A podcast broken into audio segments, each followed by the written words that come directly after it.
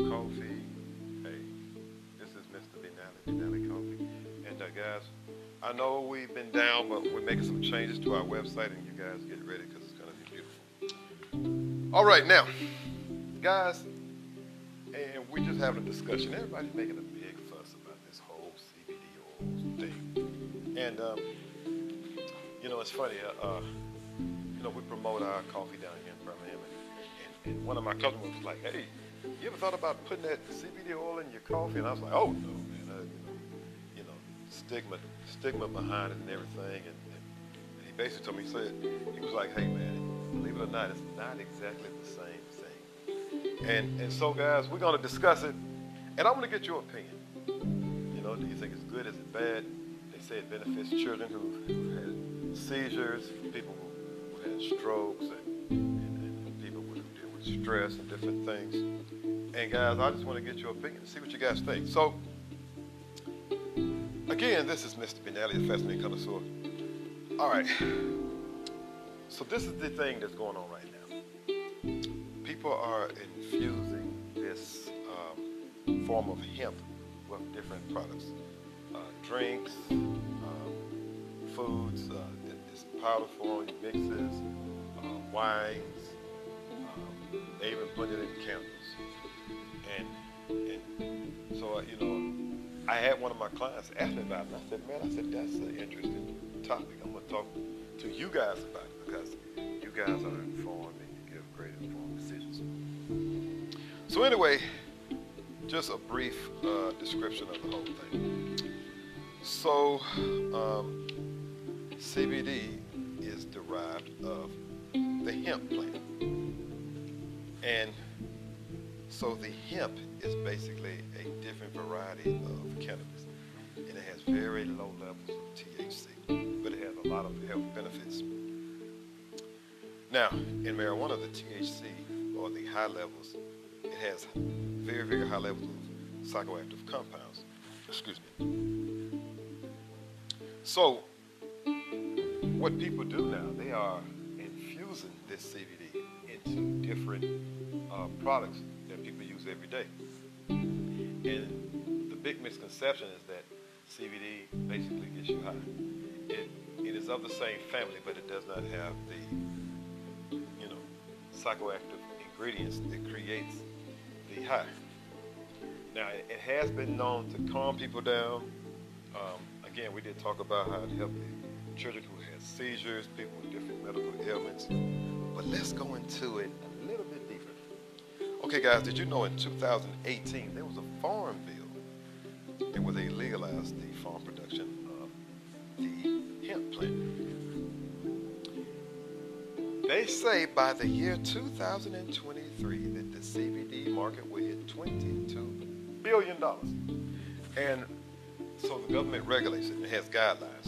Um, the first guidelines is you have to put source info of, of, of who's growing it, um, third-party lab results. Because you got to keep in mind they have a uh, there's there's uh, the percentage of THC that is allowable in it is is is so I think it's zero point eight. Um, not sure, but uh, you have to put the cannabinoid profile with it, and, and that basically, if it, it to, to, to be honest, if it does have medicinal uh, benefits to it. And guys, I said 0.8.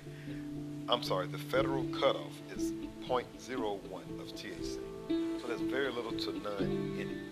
You know, um, it is more of a calming, relaxing um, um, agent. Um, so what people are doing, they're blending it with, with different coffees. Most people blend it with single origin soak it or they spray the oils. And, and, now the thing is, they have to uh, add it the same way you would add the regular flavor to different products of coffees and things. Because the cold brew will not extract the oil. Okay? And uh, so, um, so there's there's there's a lot of, uh, of benefits um, to uh, you know using a CBD. Um, uh, anti-inflammatory.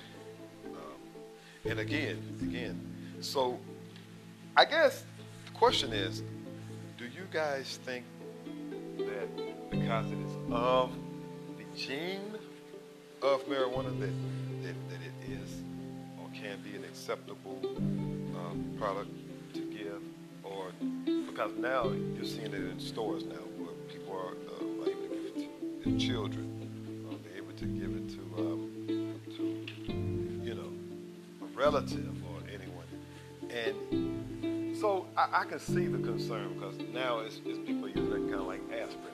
And, and, and the question is, do we know enough about it? But, you know, it's funny. When you go back to the history of coffee, it has some of the same um, story 1400s where uh, coffee was founded in the mountains by Ethiopian uh, young herdsmen who, who, brought it back to the elders who studied it.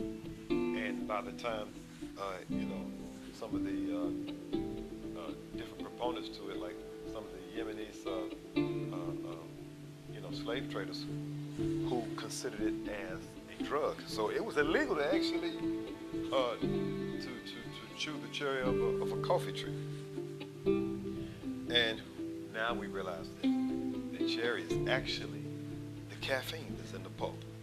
And there's a very small amounts of caffeine in all coffee.